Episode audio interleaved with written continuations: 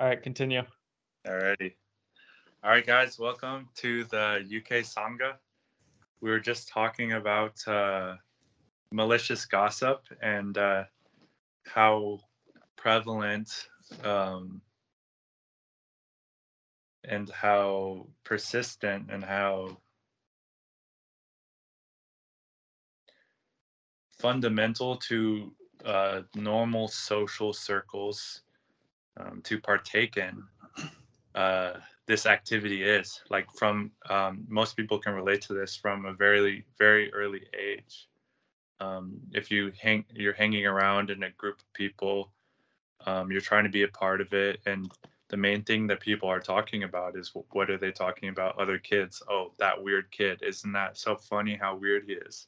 And look how stupid that guy is. And then ha ha ha, that will make me feel better about myself. Um, so yeah, this habit is developed as a kind of defense mechanism to put others down, or the opposite happens where um, you become extremely self-conscious and you start putting yourself down in your own mind. So both of these um, come from uh, uh, hindrances, first of all, but uh, lack of wholeness. So it's unwholesome. So if you're If something is unwholesome, it's going to seek retribution or seek becoming whole through um, through uh, incorrect ways. So uh, wrong through wrong views, through wrong speech, through wrong all of that. Yes, Veda. Is um... Is uh, every one of you? No, not every one of you is is uh, uh, American origin, right? Mhm. Yeah. Yeah. So, because you said it in a way with with a very very narrow focus on the destination, and the way uh, you you. Ex explained this experience of people bonding in this particular age group uh, through excluding people, right? Basically, right. This, I mean, I see, I can relate to this in a, in a, in a way. At the same time, from my experience as a German, it's like there is always this, and this is this is with with. all those themes, I, I see this. I mean, we're we're trying to close a duality with with practicing this this method, uh, always between something that is wisdom based in the best sense, uh, and something that is uh, uh, mundane. But people also don't really don't really think about those those things those things and the the grown-ups around those kids, uh, they are exactly as lost, I would say, mm-hmm. uh, as, as those kids. So in Germany, I saw those things mostly happen behind, uh, let's say, how do you say this, like behind closed curtains. So in the front, everything is effective, everything is wonderful, the society is Uh, keeping their obligations up and so on. Everybody is acting like nothing is happening, and behind closed doors, people are desperate and, I don't know, hit their kids or something or whatever. So if they maintain if you, the level of ordinary right view at the level of the world, uh, yeah, free from the wrong view of breaking the laws and all of that. But even if they like think they're saying, doing the right thing, you know, they're mostly completely in the dark. And they're not doing things because they analyze them and think they're wise. They're doing them because they were told to or taught to, either implicitly or explicitly, since they were a child. Yeah, you Conscious just, learn, you just uh, gather some habits based off uh, the conditionings, the conditions of your surroundings. So no one's at fault here. It's just a set of causes and conditions. Exactly. But yeah, the, you're right, Veda. The, uh, it does happen at uh, different levels. It happens at like uh, from middle school cliques to all the way to um, um, I don't know, the school to co- different colleges to to um, the area you live in. You can see this a lot with uh, with gangs and stuff like that. Uh, being an exaggerated example, like I'm from here, you're not from here. Um, yeah, so all the way to your political affiliate affiliation, to the country you live in, to your race, to your social class. Yeah. Every every single uh, one of these aspects uh, pertains to that um, mode of of uh, of uh, excluding others to um, create a stronger sense of self-worth or selfhood, um, which is just uh, a product of uh, delusion. Yeah. Um, um, the construct. But uh, anyways, like how to come out of these habits is uh, Um, very rewarding if you do, first of all, um, because it just feels like plain wholesome. Like when you think in a wholesome way, you feel in a wholesome way. So if you just start, if you just stop um, uh, thinking through things through a judgmental lens, uh, you just feel a lot more easygoing. And you feel a lot more inclusive, and like chances are, like um, you're gonna make, you're gonna like, you're gonna make more wholesome friendships that way as well, and maybe even teach the Dhamma by the way that you are. So like every social interaction is an opportunity to um, practice the Dhamma, and by practicing the Dhamma, Uh, inadvertently, you teach the Dhamma. That's a good side point. The way you are, not not something artificial. Yeah, not not like what, not talking about like, oh, here, here's how you do this method, and here's the stages of insight, and here's here's how you get. Where did I hear that? And, and here's how you get into first jhana, second jhana, so, like all that stuff is like technical stuff, but uh, the meats.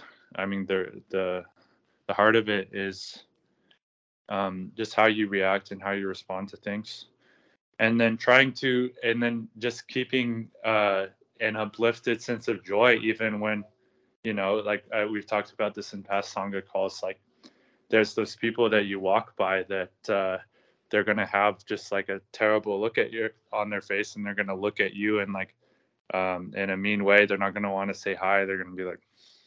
Because they're, they're they're just like wrapped up in their hindrances. So you have one of two choices. You can keep smiling, you can keep an uplifted sense of joy, and maybe even potentially um, spark a s- smile in their face, and a good reaction from them. Or you can let the um, you could let the input of that data um, create a hindrance in you.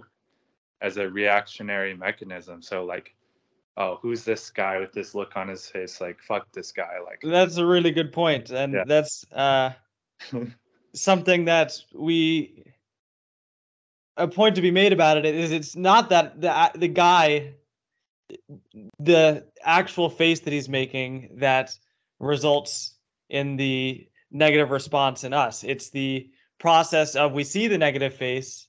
Right. And then we create some story about the face that he is disliking me and I am lesser. And then maybe some some conditioning from when we are young of uh, remembering when people were disapproving of us and not feeling loved. And then we feel that same feeling then and there. And it happens very quick in the mind. Right. And so it is nothing personal, and it could never be. That even if this guy is mad at you, he's mad at some representation of you he's built up in his own mind. And if you don't even know who you are, how is he going to know who you are?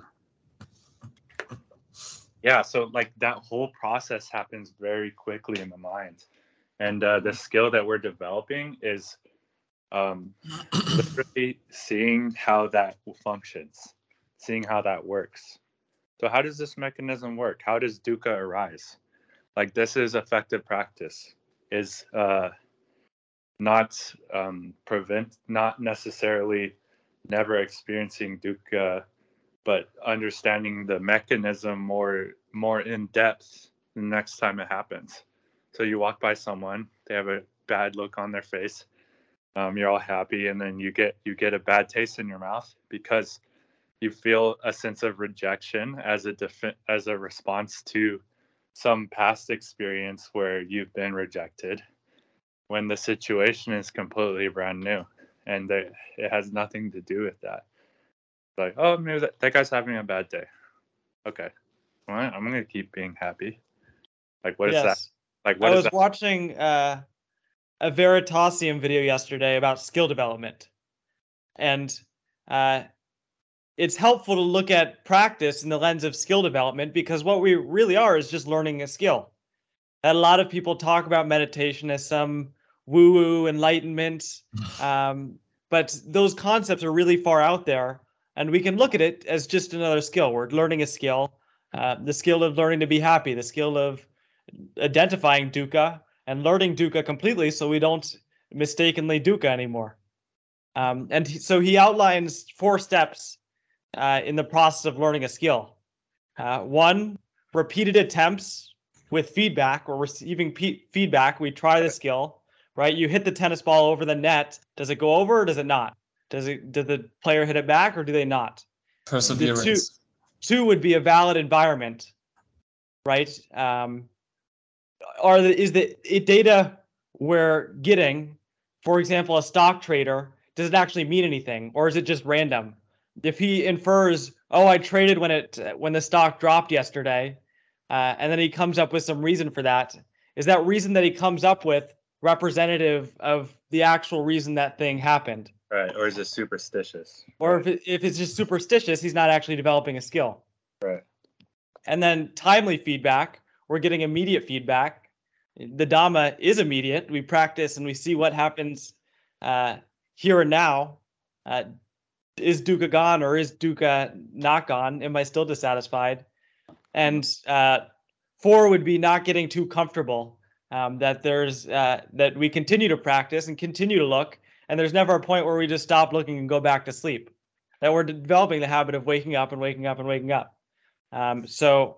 What you were saying, uh, uh, I think, is helpful to look at in the sense of um, repeated feedback. Uh, that a lot of people will uh, become scholars of Buddhism uh, and learn about enlightenment and learn about all this stuff, but they never actually get the feedback of it. They never actually get in the cushion and try, does this skill work or does this skill not work? And uh, if if it doesn't, maybe I acquire some more information and play around some more. And then I try it again. How did you phrase the second?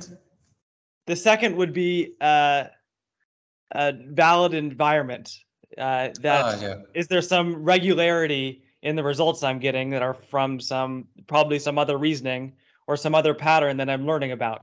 And but uh, this is true for every step, right? This is true for for everything and anything.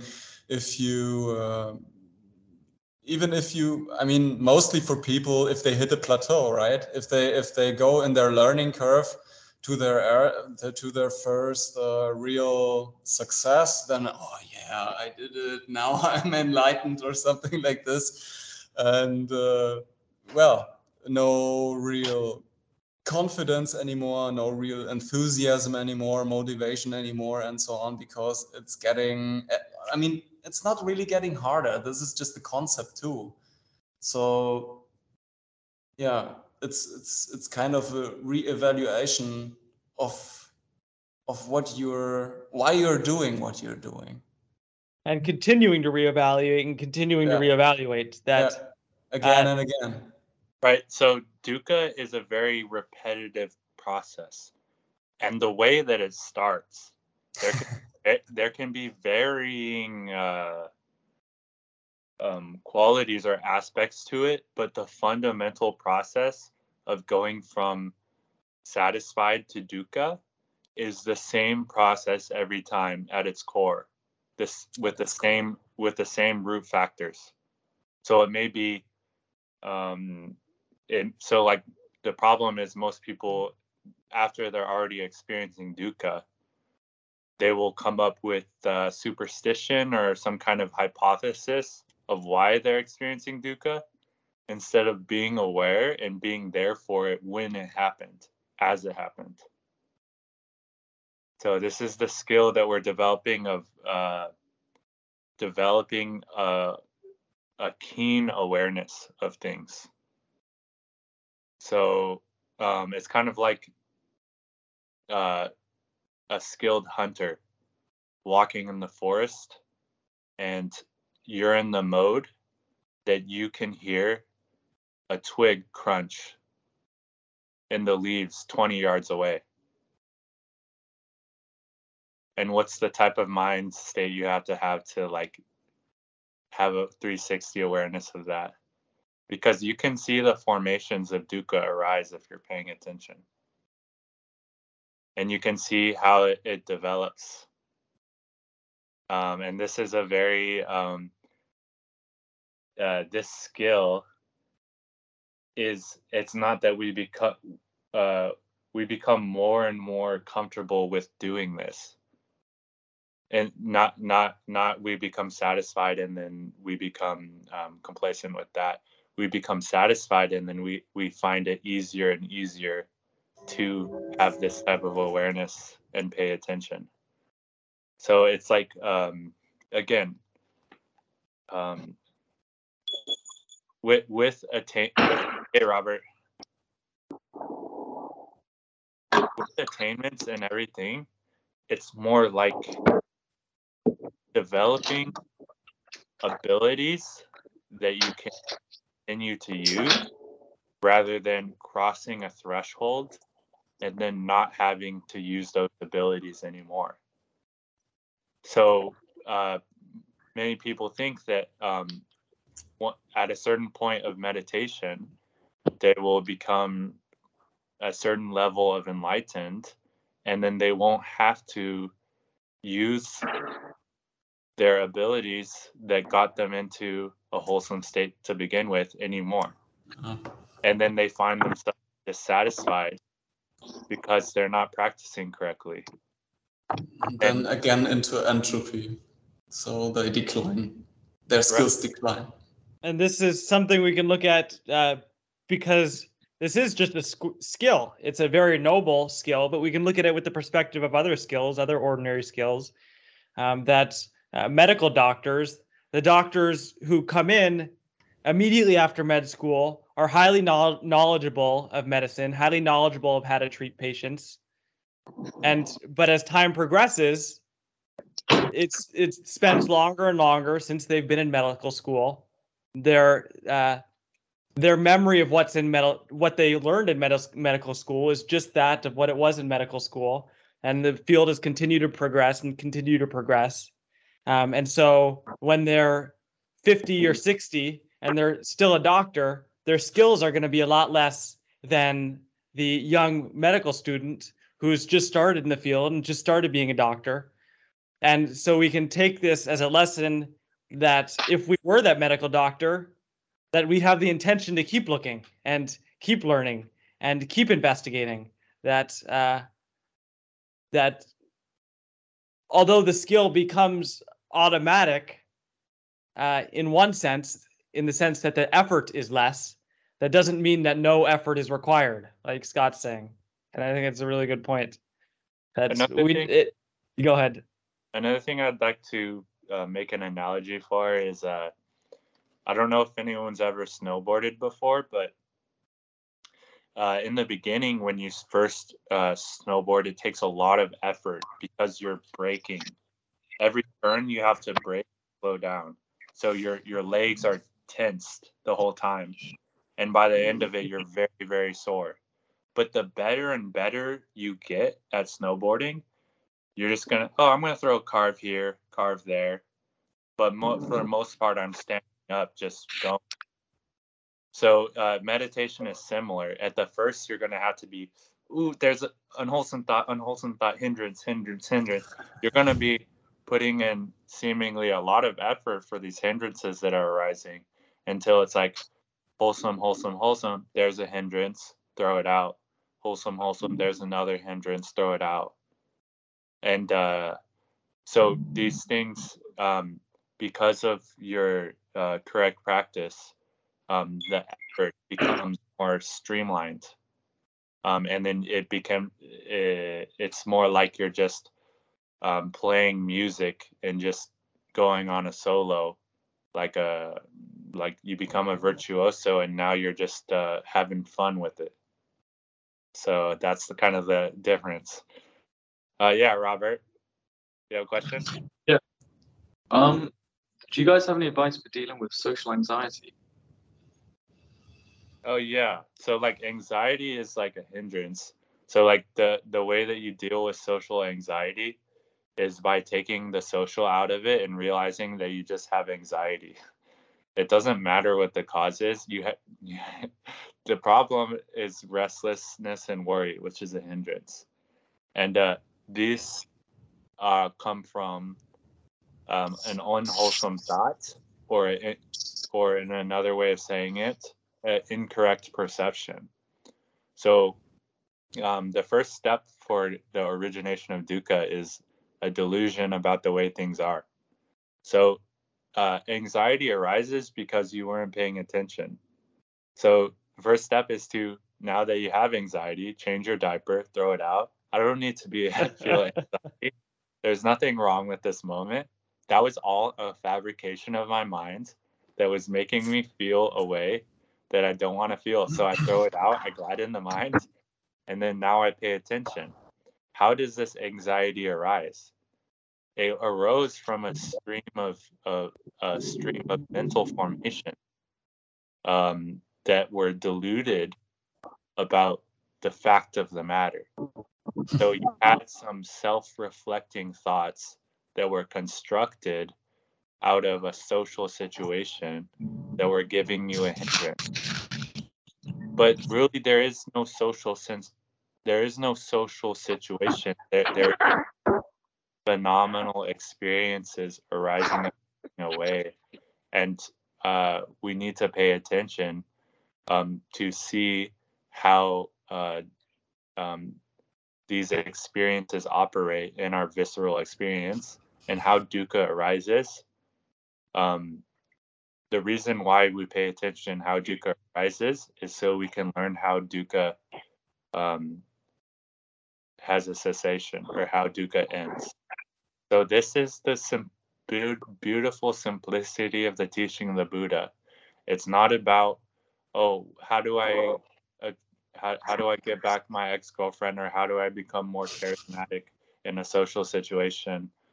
No, social anxiety isn't the problem. An- anxiety is the problem. Anxiety. Okay. So, so like you need to simplify things into, okay, there's all these different labels I can give to dukkha, but at the end of the day, it's just dukkha. It's just dissatisfaction.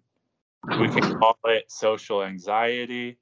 We can call it uh, uh, a whole range of different categories and uh, um, symptoms that dukkha can cause, but the root of it is dissatisfaction. So dissatisfaction, when uh, dissatisfied all the time, becomes mental illness. And then you can call the mental illness um, different things based off what symptom it exhibits. But the problem, whether you're a well-adjusted uh, millionaire with tons of friends, mm-hmm. is you're still satisfied, or if you're um, in a mental in a psych ward because you had a schizophrenic breakdown, you're dissatisfied. The problem is the same as dissatisfaction. And the teachings of the Buddha has a beautiful simplicity to actually solving the problem of what's actually going on here, is that there is dissatisfaction. That's the first step, is to realize it's just being dissatisfied. So not being satisfied with the way it is right now, wanting other things. Um, so there is dissatisfaction, and there is a cause to dissatisfaction, which is the process of dependent origination. So how do these things arise? They don't come from nowhere. they don't like superstitious thinking would think it comes from some kind of, it comes from the stars, right? Oh, it's because I'm a Gemini or something like that. So it's like we come up with all these magical thinkings, and you can create a whole theory about it, about like that's what astrology is, or or karma. Oh, I, in five hundred lifetimes ago, I was a bad boy, so now I'm experiencing something bad. No, in this moment, the way you perceive things cause dukkha to arise in you. So it's not a magical thing of making up all these different reasons, or even th- even something that you think is more realistic is still magical. Like you think, oh, I have dukkha because this person called me a mean name, or I was rejected from a social circle. Why I have dukkha. No, that's not why you have dukkha, because that could have happened. It could have been set aside. Still, it's how you what happened. Um, so always there is there is dukkha, there is a origination of dukkha, there is an end to dukkha um, that comes from um, practicing the Dhamma, and then there is a way leading to the end of dukkha, which is practicing the Dhamma. Um, and then you might have experienced uh, one, three. I'm sorry, Robert. Can you mute your your thing? It's making some noise. I'm, I'm at the function right now. Just like hiding in the bathrooms to take this call. So that's why. Okay. It's pretty jokes. Just, just mute it until you talk. Um. Okay. And so, um, people will experience one and three. So they'll experience dukkha, and then they'll experience moments of relief, and then they make up reasons, uh, about two and four. So they'll make up a reason why this. They'll make up a reason that's not true of why they're experiencing dukkha, and they'll make up a reason. Oh, this girl texted me, or I got an Instagram notification. That's why I stopped experiencing dukkha. They make up a reason, but no, those aren't in reality actually what happened to stop experiencing dukkha and experiencing dukkha. So the the teaching of the Buddha is very scientific and uh, me- methodological. So we're viewing things and we're deconstructing it and seeing how it builds and how it functions. So it's like becoming a in it's like an inner engineer. So how does an engineer learn, and how does an engineer work? That's a perfect example. Because right? Engineers don't care about why. They don't. Uh, they don't care about why does this do this? Why is the derivative of whatever, whatever? They care about how, and how does this work? And does this work enough to get this machine going? Does this work enough to get this program running? Right. And then another example we can use is that. Um, uh, There is a way of learning how something is functioning by uh, by taking it apart. So um, this will this will happen in the military when uh, a, a enemy country gets a hold of some piece of technology. They can reverse engineer it by deconstructing it and seeing what it's made of and how it functions in that way. Made in China. The the way that we practice when we already have dukkha is in a reverse engineer direction. So we deconstruct how the dukkha arose, and we look at all the signs and the footprints and the writing on the writings on the wall in our experience of why this arose, of how you're thinking about things. What's the content of my minds? What's the, is it wholesome or unwholesome? So we can reverse engineer it that way. And then, uh, then we'll gain insight into how it arose. And then the opposite, when we are satisfied, uh, even more effective of understanding dependent origination of how dukkha arises is being there for it when it's constructive, constructed. So that's much easier than reverse engineering. It's easier to watch someone build something and then copy that than it is to take something that's already built and deconstruct it and try to rebuild it. But both are possible. So this is um, the skills that we're developing um, at any given moment, whether we're experiencing dukkha or not experiencing dukkha. And then we might be experiencing dukkha uh, not experiencing dukkha very quickly, back and forth. And then that's that's probably one of the best opportunities to get a handle on understanding of these things. When you're satisfied, oh, you get a little worried about something, you get a little anxious, to be like, oh, there it is again. I see you, Mara. And then you go back to sat- satisf- satisfaction, and you come in and out of it very quickly. And then you you start to it starts to become uh, more obvious and more clear um, what is causing what and what condition is creating what effect. Um, so I'm talking about this. I'm I'm um, talking about this all in the theoretical sense, but this is uh, come and see for yourself type of practice. So yes, and like you were using the analogy of snowboarding earlier. Right. At first, when you're snowboarding, you have no idea what to do. You're falling down a mountain. You have no idea how to balance yourself. You have no idea how to place your legs in the right way uh-huh. or turn the snowboard. And you're gonna so fall on your ass a lot of times. You're going to fall on your ass. Yeah. And same with meditation. You, you're going to fall on your ass. You've been falling on your ass your whole life. So why not start now learning how to balance, right. learning how to get your uh, get your balance. And uh-huh. right. And so oftentimes people look at this happens with any skill. You can see the Western mindset very clearly here that whether it's snowboarding or meditation, people want to will want to go down the highest mountain immediately. But that's not a way to develop the skill. To develop the skill, we want to uh, start with the fundamentals, start with what's happening right now, start with getting balanced, start with uh, not falling on your ass. Mm-hmm. And we do that right now. We see, okay, I'm going to try and be a little more balanced. I'm going to try and bend my knees instead of locking them out completely, right? And see if that works. And if that works, we develop that as a skill. I'm not a snowboarder, so this is just a little improvisation. Scott would be better at this. I think this, I mean, this applies not this applies in so many different aspects and skills, not just snowboarding. Like anyone, the when, when you first start piano, you're going to like suck at it and you're going to keep messing up over and over. Although, can I add something? Yeah, go for it. Uh, if you if you can find something, whatever it is, that aligns in the technical uh, repetition process that gives you a better feeling, this is perfect. That's At hard. the same time, if this doesn't occur, that's no reason to stop trying. Right, right, right. No, that's how you uh, learn. To stop to stop practicing. Exactly. So, like, doing this causes me to fall on my ass. Okay. Going forward, I'm going to not do this. And then I'm going to adjust. I take in the new information that that causes me to fall on my ass. I'm going to adjust to it. And then I'm going to try this. And then, oh, that feels good. Okay, here we go. Now we're cooking. And uh, and so forth. So we do this with our thoughts and, and, and stuff like that. We play around with the thoughts and see um, what is going to get rolling, get it rolling, get the process started. And we start to see patterns. We start to see, uh, we start to develop wisdom in the sense of uh, leaning forward completely when I'm about to snowboard down the hill, or leaning back too much, I'm going to fall on my ass.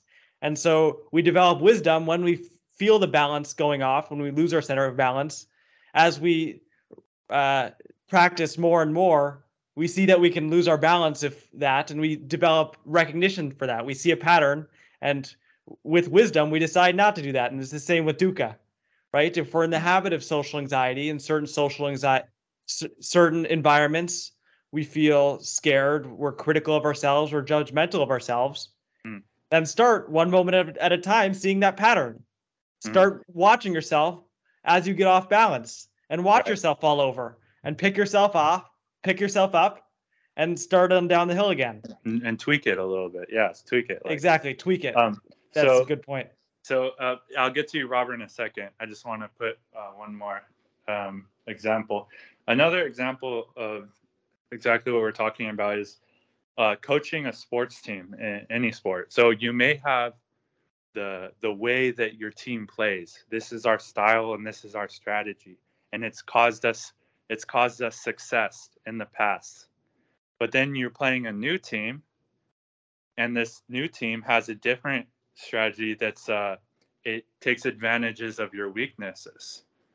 And then uh, now you're losing this team, but then a, a stubborn coach will be like, no, just keep doing, this is how we do it. like keep doing it like that, and they're going to lose.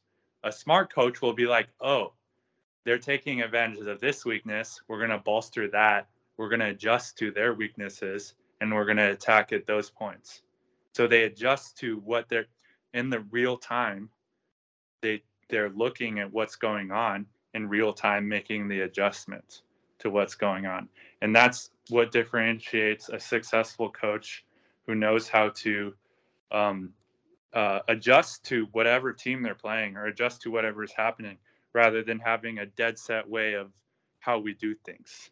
No, this is how I do it. And even if it doesn't work and it causes me suffering over and over again, that's that's just the way it is, and I can't change it. That's uh that's the mentality that kind of like just repeats the same karma over and over. Um, okay, Robert, what's your question? Yo, I appreciate it, guys. I'm gonna head back to the group now. I like that um, point you gave me, Scott, about realizing that it's not the um, it's not the the the, the situation that's giving me the anxiety, and the situation is the problem. It's just the anxiety itself that's the problem. Right. And that's that's gonna I think that's gonna help me change my mindset. So it's more like I'm okay in the situation. I'm just tackling the anxiety, and not like like worrying about the situation so much. Just worrying about how I feel, you know, my inner state, and getting that sorted out first and foremost. Right. Right, that's that's the only way it'll work. So, have fun. Have fun. Thank you. I'll, I'll take this for the time. Nice seeing you. Yeah, all peace right. out, boys. Take care, have man. Have a good one. Okay. Any uh, uh, other things you'd like to talk about? I think uh, going on the thread of uh, that dukkha gets subtler and subtler, like you're saying. Yeah. That as we. Uh, develop strategies that work and that beat other teams, there are going to be better teams, or Mara is going to be get more skilled, um, or rather the strategies that we didn't see before start to become a more apparent. The unwholesome patterns that we didn't see before, we start to notice. Mm. It's subtler. And when we see that subtle dukkha, it's about being able to see it and say, that's dukkha, rather than, oh, I, I I don't suffer anymore, and right. I'm done with dukkha. And because, uh, uh, like you're saying, that's the stubborn sports coach mm-hmm. who thinks his strategy is perfect and he doesn't need to think anymore. No, yeah. this is about investigation, constant investigation. Yeah. Go ahead, Scott. Right. So I see this a lot in spiritual um, circles, is that no, uh, actually consciousness is permanent, or it's or one or the other. So like, you'll get into all these uh, ideologies and views about the way things are, and uh, and cling on to it um, as the way to nibbana, or the way to the end of suffering. And uh, when it doesn't produce the results that you desire, that you're satisfied with, um, you will still cling on. If you're practicing incorrectly, you will still cling on to it. Just like uh, uh, the we can say the same thing with uh, beliefs and religious beliefs. Um, have you ever met someone um, who has a belief about things, and when presented with a coherent logical argument about why it's wrong, and it's all the evidence is put right in front of their face about why these are inconsistent beliefs, why they don't they don't match up to reality, and uh, there's no evidence for them, and he, here's Here's actually a logical reason why it's wrong, and uh, here's here's the evidence that can be repeated why it's wrong. But they would be like, nope, I have faith, right? So the the um, the faith uh, we have in Buddhism is not really the same way most people think of faith as as a as a blind belief, right? Um, we don't have blind belief in that sense. We have Um, experiential confirmation that this is the way, this is the way um, to the end of suffering, and this works, and I can do this. That's a more of a conviction about based off experiential knowledge or insight than it is about believing in something that doesn't produce the results or promises future results that you're never going to ex- encounter. Um, right now, Um, it's just magical thinking and superstition, and um, this is going to go round and round in a circle, piling up more and more and more instead of uh, letting things go away, fading out. Well, the the thing is, like, instead of the, things happen the way that they have, like, uh, phenomenologically, things are rising and passing away.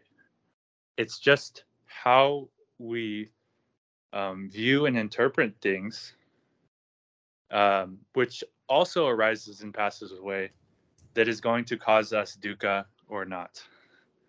So it's not that um, things will change, like how things function, the natural law, the the the ingrained, the fundamental law of cause and effect and uh, dependent origination. Never understand the second noble truth. Basically, you understand the second noble truth, that the the clinging to it, the attachment, is the problem. Um, yeah, but you have that's not enough. You have to understand, how does clinging arise, and not just on paper, like you're memorizing it for, for a test. That's that's where the question comes from. That's where the question for the most most people comes from. They uh, they try something and try something and try something and it doesn't work. They are not able to see it because they're not advanced enough in their meditation, and so they okay they the the only thing they know is what they learned, and then this conditioning kicks in and they grasp for for delusions. That's uh, the natural dependent thing they do in this situation. So this is where you have to teach directly into.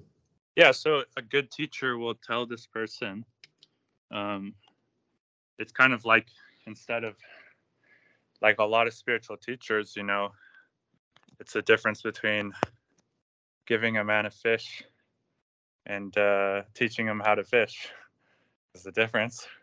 So It, it it like same thing with education. Like, if you're teaching someone how to learn rather than giving them new knowledge and information to store in their mind, one is going to lead to a lot more benefit than the other. So how how to teach someone is, you teach them how to look, stop and look at what you're doing. This doesn't work, continually over and over until you you you understand how it works and you get good at it. You don't teach. They don't just teach you, oh, here's the here's the fruit. Oh, it's just like right away because I did the work and now I'm just going to give it to you. And now you're dependent on me and I give it to you every time. You're That's the difference between a lot of uh, um, traditions without where it's like more heavily reliant on um, some sort of magical guru as opposed to t- learning the Dhamma and uh, um, applying the Dhamma for yourself in your own experience. Um, because the Dhamma is not, the Dhamma is uh, is universally for everyone. Like, um, the Dhamma can be practiced for everyone. Whether it's going to be understood or people are going to want to practice it is a different question. But it's possible for anyone to practice the Dhamma and repeat the same methods and get the same results as anyone else, if they are, if they care enough to look and care enough to practice. Um, Except the spark.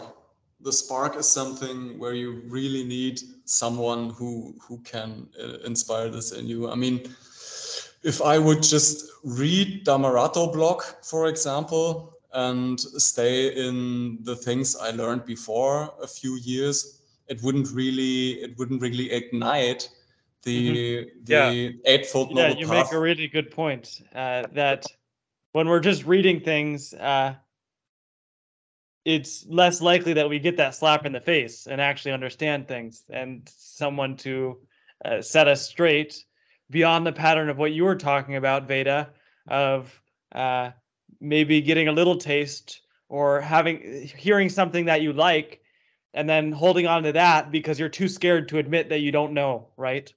Mm. And so, for example, bringing to have someone to bring you back to remind you that the practice is immediate, the practice is here and now, and the practice is independent of that old view or old thing that you like that you're holding on to. if you're able to see it, most people right. just don't even see that. They they don't see what they are doing. They're doing it and they have the bad results. And then they are they are mean to themselves, but they don't. There really, isn't that clear thing. Really there isn't that sati. There isn't that. Uh, yeah, go ahead, Scott.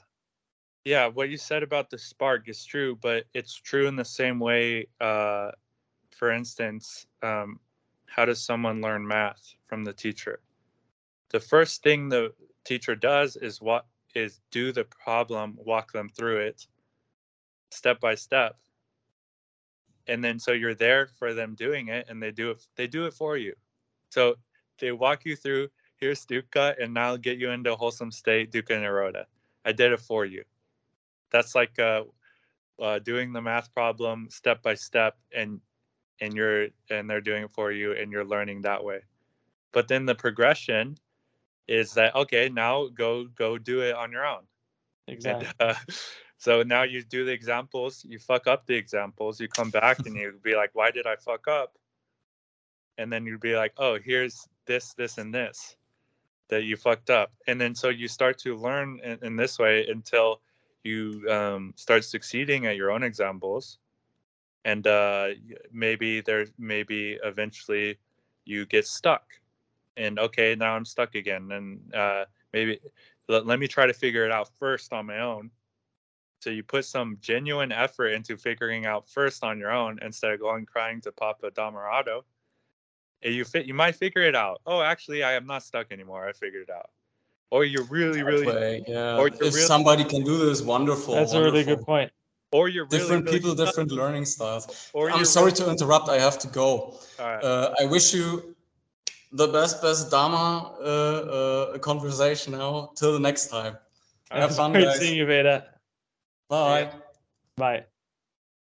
Yeah, I was just gonna say, if you're uh, in response to Veda there, if you really, really are stuck, then you bring it to the teacher and hey, need some help on this, and uh, and then you can uh, you be like, oh, actually, that that was pretty simple, and then you learn that way.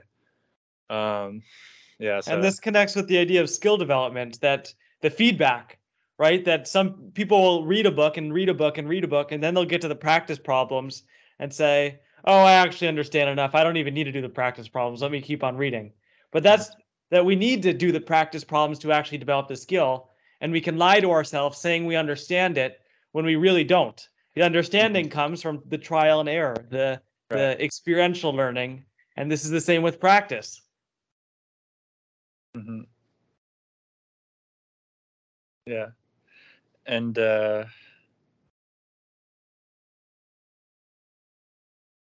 and then once you finish, once you get the problem right, you complete the test. You can go, whoopee! I did it. My job is done. I got an A plus. And uh, that's similar to the practice. So you do the practice. You succeed at the practice. You congratulate yourself for succeeding at the practice, and you feel even better. And now you can just sit here and be satisfied uh, with nothing to do and nowhere to go, because you're sitting on your uh, pile of dirt victoriously. Um, but you had to get on top of the pile. You had to dig yourself out of the dirt, and you had to get on top of it. And also people are throwing buckets of dirt on you, and you have to wipe off that dirt until you are really are on top of the pile of dirt. And you have to clean yourself off if more dirt gets on you. But then you can enjoy sitting uh, as a champion victoriously, and uh, you can relish it and uh, celebrate it and uh, soak it in and, and really appreciate the magnitude and the scale of this achievement that uh, goes beyond anything. Um, this is a more impressive achievement uh, than any materialistic achievement you can have, because this goes this goes past uh uh past relative problems and solves the the the big problem. The only problem there really is is dukkha. Um aside from that, that's just dukkha, and di wearing different costumes is other problems. So you solve dukkha, you solve the biggest problem that there is, and the only real problem behind all problems. Uh, so yeah, you become, you're just, uh, you know, filtering things down to solving uh, the main problem of it all. And then uh, you can enjoy yourself and uh, celebrate um, afterwards. And uh, you can, that's the beauty of it. It's like you can like not even teach the Dhamma. You can become your own Buddha and like never talk about it again. Or you could teach it because uh, it can help people and benefit people. But um, either way, it's it's a good thing. Um, either way, no problem. Yeah, no problem. And and and uh, and uh, uh, yeah, it doesn't get any better than that. So like the the the teachings of the Buddha has a profound depth to it. Although on the outside, it may seem like, oh, why are there all these lists and these numbers for things? But uh, the applicational um, benefits is um, beyond, almost beyond the comprehension of um, the ordinary capacity of uh, the mind, in the sense of like um, the discursive thought process. So um, a lot of spirituality will be like, oh, you go beyond the mind and you have to go, like, it's like unfathomable, like you're not going to understand it. Um, but you can understand it, you can deconstruct it, you can break things down. It's just you're not using the same skills that you're used to using. So you're not using, um, you're not using the same method of thinking that you were before, but it still is a way of understanding and a way of seeing and a way of of deconstructing and a way of discerning. Like uh, you can tell someone to balance on their snowboard, right? But that telling, that pointing at the idea of balancing on their snowboard is nothing compared to the uh, physical uh, bodily experience of balancing on the snowboard. Yeah, so like It, how in theory do you balance on a snowboard versus how it actually feels to do it. You can a, read textbook after textbook yeah. on balancing on a snowboard yeah. and not actually learn experientially how to balance. It's yeah, that's that's probably the simplest way to put it and like the best way. And uh, life is just uh, endless mountain of snow, and we're snowing down it, and most people just fall down after time after time, yeah. and they're not even looking. They're blindfolded practically, and maybe they just give up and they're lying on the ground in dukkha. Right. But we have the opportunity to enjoy the ride and get up, and when we yeah. fall down, learn, yeah. learn, investigate. What did I do to yeah. miss my balance, and yeah. get back up and enjoy the ride? I'm gonna lie down here and feel sorry for myself and scoot on my butt all the way down, or am I gonna try again? Oh shit! I fell on my ass. But that guy looks, he's having a lot of fun over there. Let me try it again. And uh, so you get good at riding down the mountain and you start to enjoy this thing called life. And uh, you can appreciate it and could realize that when I fall on my ass, um, uh, I, I have a choice to feel sorry for myself, or I have a choice to um, look at what I'm doing and adjust to it. And be curious. And, how did I fall on my ass? Yeah, right. It must have been some delusion there. I want to see what that is and get back up and learn how to snowboard again. Right, right, right. All right. So I think All that's... Right, this has been great. Yeah, it's been a great talk, man. I think a lot of good conversation came up. Um, uh, it was good to see you. And uh, uh, we, we, uh, we had some members arise and pass away, but I think even even like... even two people here uh, generates a lot of sati and a lot of good conversation. And uh, um, I, I think a lot of people can benefit um, from the YouTube video and so on. And future generations, they're going to be digging up this video from the hard drives. Um, maybe some uh, alien civilization or something can learn the Dhamma from uh,